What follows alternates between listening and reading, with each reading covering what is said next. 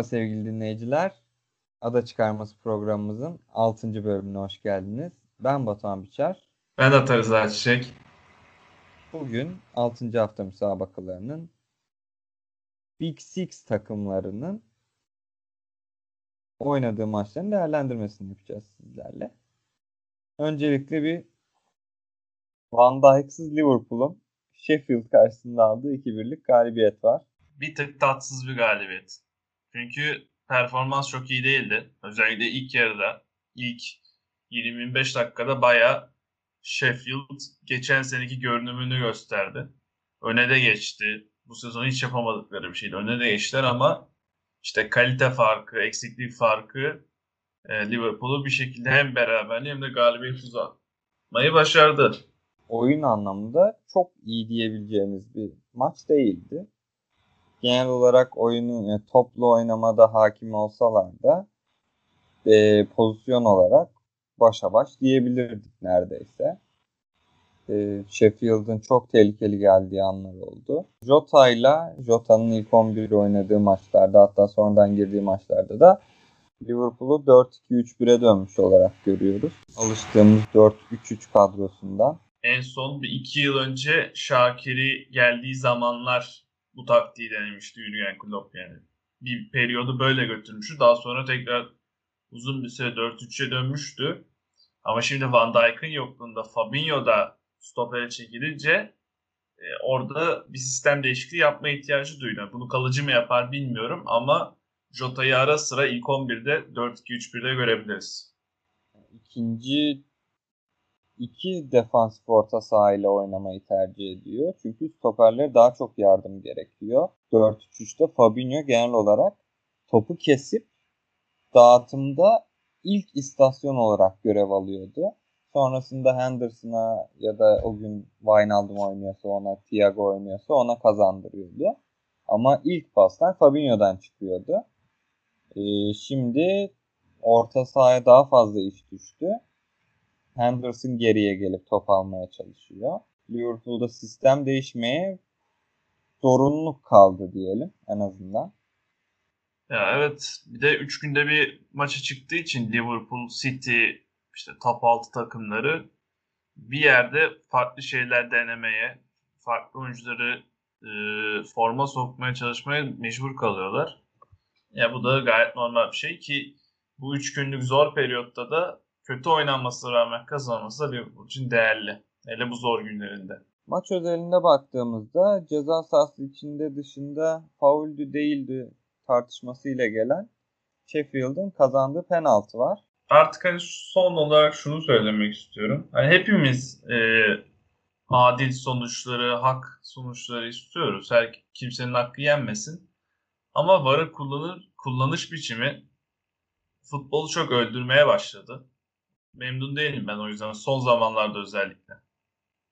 Evet genel olarak tatmin etmiyor.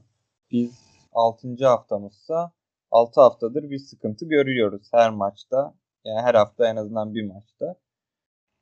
Buradan ee, pazartesi akşamı oynanan Burnley Tottenham. Tottenham'ın 60 dakika boyunca bir pozisyon bulamaması. Sonra Kane'in çıkardığı bir net pozisyon var çizgiden. Sonra asisti yapıyor sonra ve 1-0 galip geliyor Tottenham. Belki 3-0'dan e, e, 3-3 olan e, West Ham maçını puan kaybetmeseydi şu anda liderdi. E, Newcastle ve West Ham maçlarında yapamadıklarını galibiyete tutunmayı başaramadılar. E, o eşiği atlattı en azından. Psikolojik olarak da zarar verebilirdi bu takım. Hani Burnley maçıyla beraber bitse Abi hani 3 maçı öne geçiyoruz. Son dakikada berabere kalıyoruz. İyi bir psikoloji değil. O yüzden galibiyet psikolojik anlamda çok önemli. Özellikle diğer takımların da takıldığı bir haftada. Ee, Kane konusuna gelirsek yani kariyerin en iyi dönemini geçiriyor olabilir. Sadece çok gol anlamında da değil. Çok farklı oynuyor. Yani herhangi bir santrofor oyuncusundan görmediğimiz kadar efor sarf ediyor saha içinde ya bambaşka bir seviyeye verildi. Mourinho da bunu söylüyor. Ee, o da çok mutlu Kane ve son ilişkisinden. Hatta bunun için Pochettino'ya da bir teşekkür etti. Evet. Onun da çok büyük bir kat, katkısı var dedi. Ee, sonla ikili anlaşmaları içinde birbirlerini kıskanmıyorlar. Çok iyi arkadaşlar. Bu performanslarını da etkiliyordu. Bence de çok güzel bir şey. E, ikilinin arkadaşlığı gerçekten e, ya bu sezonun sonunda birbirlerine en çok gol katkısı veren ikili olabilirler.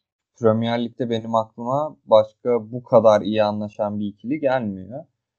Hele ki mesela Liverpool'da bile Mane, Firmino, Salah üçlüsünden bahsederiz ama genel olarak aralarında hep kavga oluyor. Yani ben öyle hatırlıyorum maç içinde.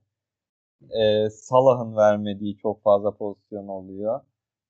Ee, Mane'nin çok fazla serzenişi oluyor maç içinde. Son ve Kane hani bomboş kaleyi görseler Kane top istese sona atar, son top istese Kane'e atar gibi bir sıcaklık da var aralarında. Kesinlikle yani o egodan arınmış, istatistikten arınmış bir sıcaklık var. Bu da çok güzel bir şey.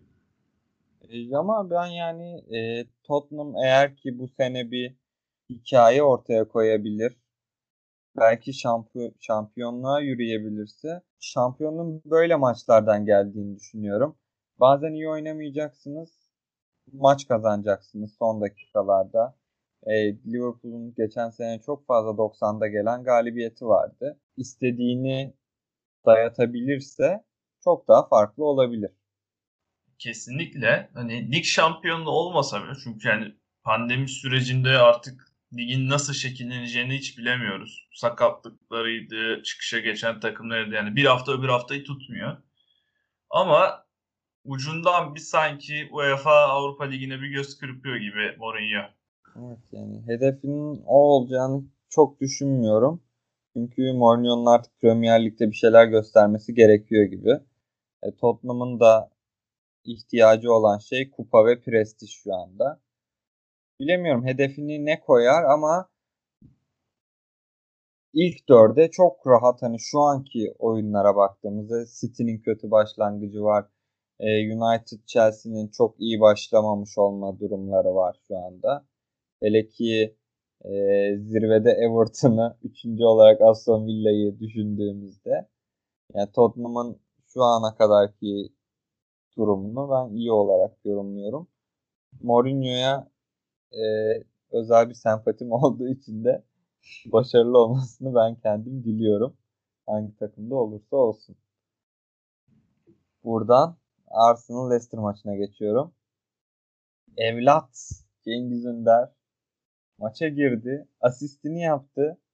Tilemans'ın da müthiş bir pası vardı tabii ki. Ya o Tilemans'a biraz daha yazar. Ama Brandon Rodgers da işte Cengiz'in ilk asistinden ve o pasa yaptığı koşudan çok memnundu. Do çok doğru bir koşu, çok doğru bir pas. Leicester'a 1 puan, 3 puanı getirdi. E, Wardy de Arsenal gördü mü maşallah hiç durmuyor. Takır takır gol atmaya devam ediyor. 11 oldu sanırım gol sayısı. 10 ya da 11. E, Arsenal'e en çok gol atan isim de Wayne Rooney. Ona bir gol uzaklıkta. Yani muhtemelen ikinci maçta Rooney'i geçebilir Wardy. Evet yani Wardy Arsenal maçlarına fabrika zamanlarından sanırım biraz hırslanmış olarak geliyor. Ee, ama gerçekten müthiş. Yani yer alması, konum alması çok iyi bir golcü. Zaten bunu kanıtlamış bir golcü. Ama bizim Cengiz'den görmek istediğimizde zaten bu koşular e, bir de üstüne topla driplinglerini daha fazla görebilirsek sene içinde. Tabii bu maç öyle bir maç değildi. En azından zaten 75'te girdi. Asistini yaptı. Ben orada vursun diye çok istedim ama sonradan izlediğimde vursa da gol olmama ihtimali çok fazla olurdu. Doğrusunu yaptı. Yani evet yapılması gerekeni yaptı. E, Premier Lig seviyesinde de normal bir pas ve çok güzel bir asist. Ama diğer taraftan Arteta'nın geleceği artık tartışılacak gibi görünüyor. Tamam ya. camianın evladı ama kredi de bir yere kadar sanırım. Arteta'nın geleceğini tartışmak için bence erken. Hani Ole'yi tartışıyoruz. Hani Lampard böyle bir sallanıyor gibi. E, Arteta ama bu düşüşü sürdürürse tartışması açık bir konu olacak. Şu an Arteta'yı kurtaran iki şey var. O da yazın gelen iki kupa. E, onu düşüren şeylerden biri de şu anki performans. E, bu performans devam ederse e, tabii ki de sallanacak ama yani City ve Liverpool maçlarındaki etkisiz oyundan sonra burada da işte ikinci yarıda inanılmaz kısır olması sanki bana Unai Emery'nin Arsenal'ini izliyormuşum gibi geldi. Çok Arteta profiline yakışmadı bu maç. Geçen sene e, pandemi döneminde çok kötü olmayan bir Arsenal izledik e, pandemi sonrasında. En azından bir Liverpool galibiyetini sayabilirim şu an aklıma gelen. Yani e, iyilerdi. Hele ki e, Avrupa Ligi'nden Olympiakos'a eğlendiklerini düşündüğümüzde. Yani sonrasında iyi toparlamışlardı. Ama bu seneye özelinde baktığımızda kupalar sonrası ligde 3 galibiyet 3 mağlubiyet var. Oynanan oyun olarak ben sahada çok bir şey göremiyorum. Hele ki ilk yarı çok kötüydü. Aubameyang evet. çok formsuz. Evet. 5 maçtır gol atamıyor. 2014'ten beri ilk defa ligde 5 maç üst üste gol atamamış. Dikkat çekici bir şey açıkçası. Lacazette formsuz. Arsenal gol yanlarında çok tıkanmaya başladı. Geçen hafta da Özil'in Premier Lig kadrosunda olmayacağı açıklandı. Yani normal. Yani ben Mesut'un artık çok futbolla bir ilişkisini kaldığını düşünmüyorum açıkçası. Ya bu saatten çok ilişkisi para gibi geliyor bana. Bakalım sıradaki durağı ne olacak? Yani Arsenal macerası bitti. Ben ya kesin artık yani sözleşmesi feshedecekler muhtemelen ya da o gidecek bir takıma. Ama Mesut'tan çok bir şey beklememek lazım. Ya bu sene yani en azından ilk yarı onun için kapandı. İlk yarı bir mücadeleye çıkamayacak. Üzücü gerçekten oynadığı seviyeler çok üst seviyeydi benim gözümde. Futbol aklı olarak çok yüksek bir oyuncu. Ama bir türlü Real Madrid zamanında da çok tutunamadığını gördük. E Arsenal'da da ilk 3 sezonu belki 3-4 sezondan sonra hep bir sıkıntılarla gündeme geldi. Futbol oynasaydı yani kafa olarak futbola adapte olabilseydi belki biraz da Almanya, Türkiye milli takım sıkıntıları da ortaya çıktı. Oradan da biraz yara aldı ama paralel evrende sadece futbolun futbol olduğu bir evrende çok farklı seviyede olabileceğini düşünüyorum ben kendi adıma. Buradan geçen hafta bizim oldukça gol beklediğimiz Manchester United Chelsea müsabakasına geçiyoruz. 0-0 bitti. Biz iki takımı da önceki haftalardaki defanstaki yer yer güldüren hatalarıyla hatırladığımız için hücum anlamında da etkili iki takım olduğu için ben kendi adıma bol gollü bir müsabaka bekledim. Ama Mendy çok iyiydi. E, Lampard üçlü defansla çıktı. Ya evet gollü bekliyorduk. Ama gollü beklemeye sebebi de bu kadroları beklemiyorduk. Şimdi Frank Lampard üçlü savunmayla çıktı. Oldukça defansif. Ee, Ole Gunnar Solskjaer Ole kazanan kadroyu bozmak istemedi. Mata ile çıktı. E, Mata bu oynanmak istenen oyunda çok iyi bir silah değil. E, James'in kapasitesi zaten şu anki Manchester United'ın altında. E, çok istediğini yapamadı iki takımda. Evet United'ın e, üstünlüğüne gitti maç. Orada da Mendy devreye girdi. Yani müthiş bir performans gösterdi. Ben buradayım dedi artık. Kale benim mesajını verdi. E, Kepa'ya geçmiş olsun. Yani zaten geçmiş olmuştu da Mendy tamam yani. E,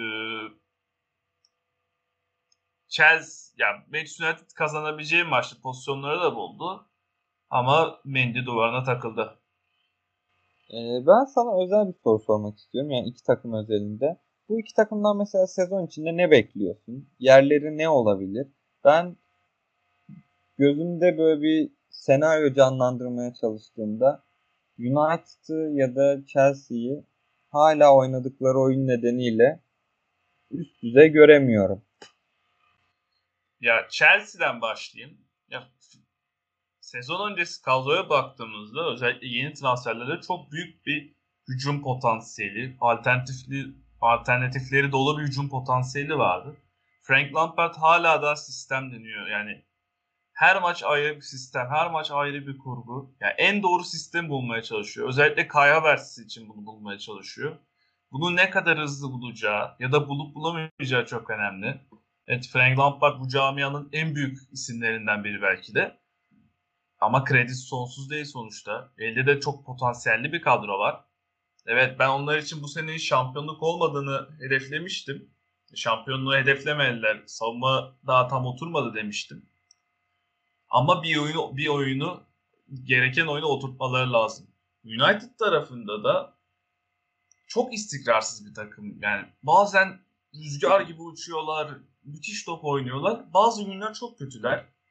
Ve o rüzgar gibi uçtukları dönemlerde hep Ole'nin koltuğunu sallanmaya başladığı dönemler oluyor biraz.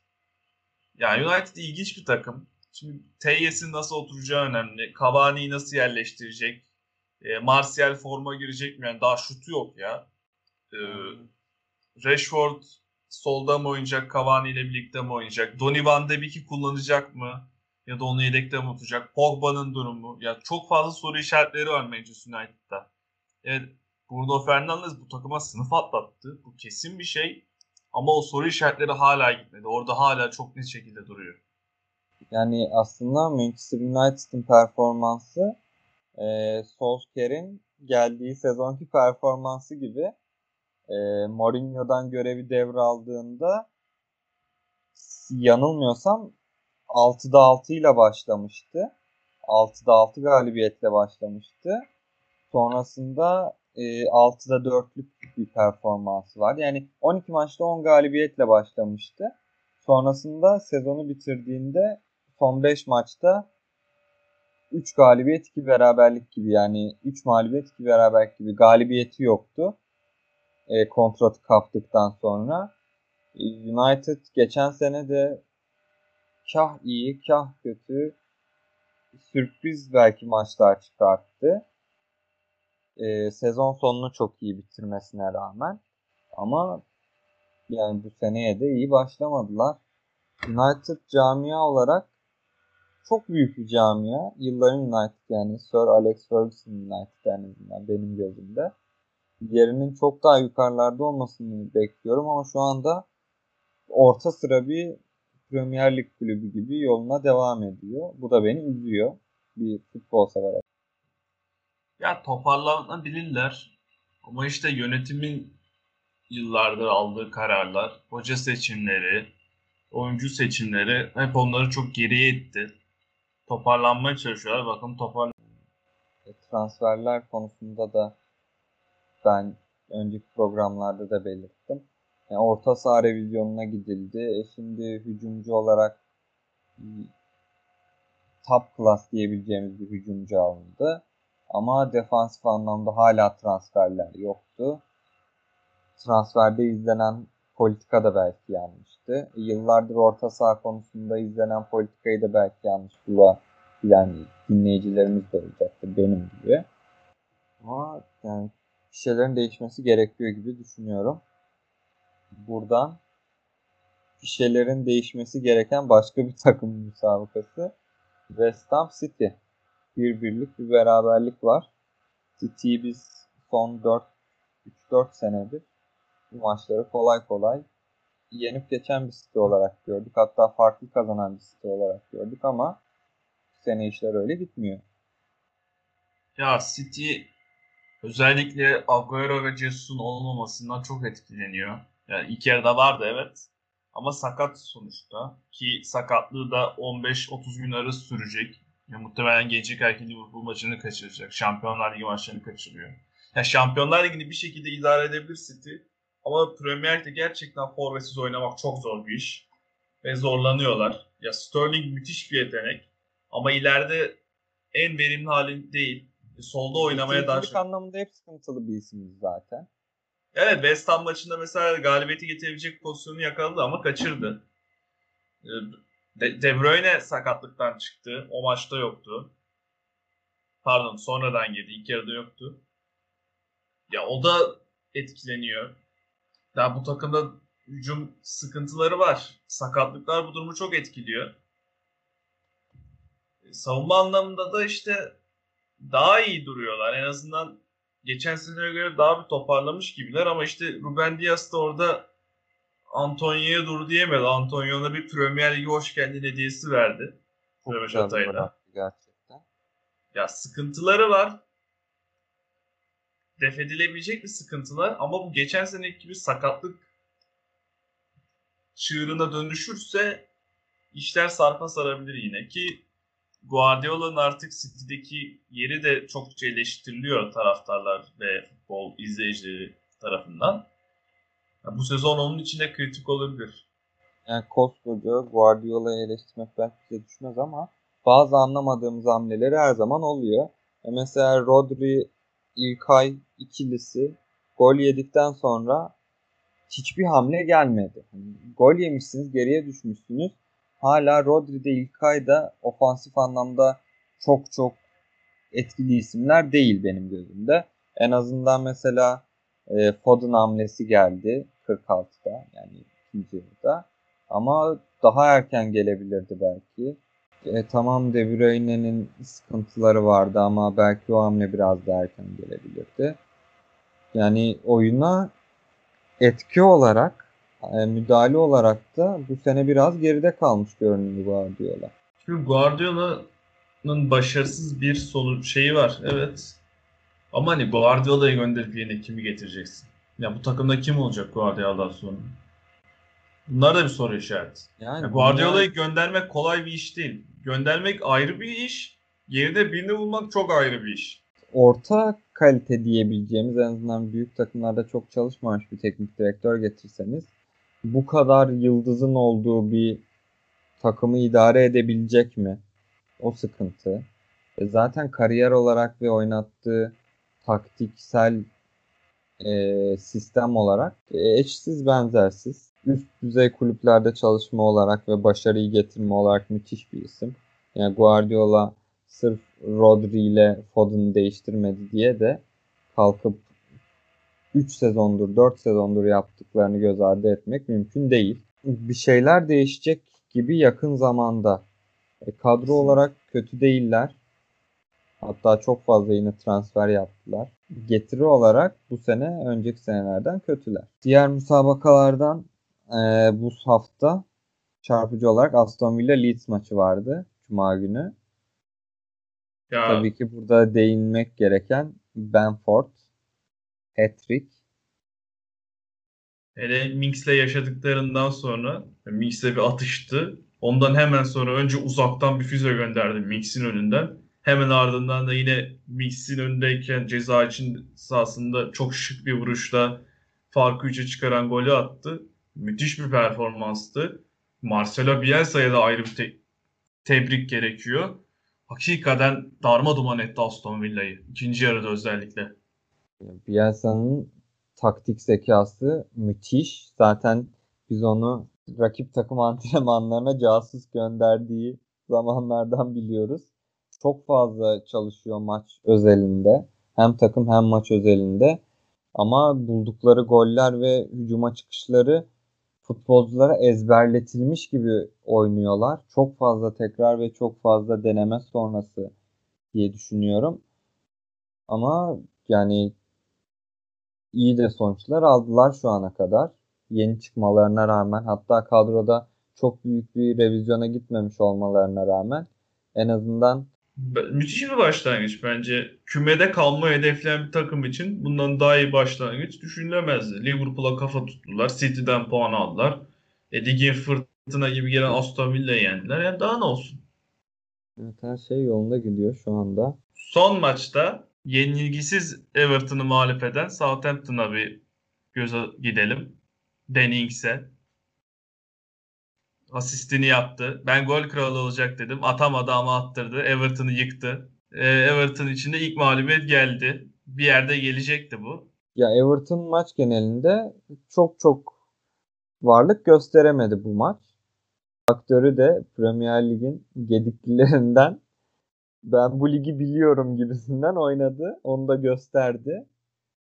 Ee, Southampton'da e, geçen haftaki 3-0 e, Chelsea ile biten 3-3'lük müsabakadan sonra farklı maçlar oynamaya devam ediyor en azından.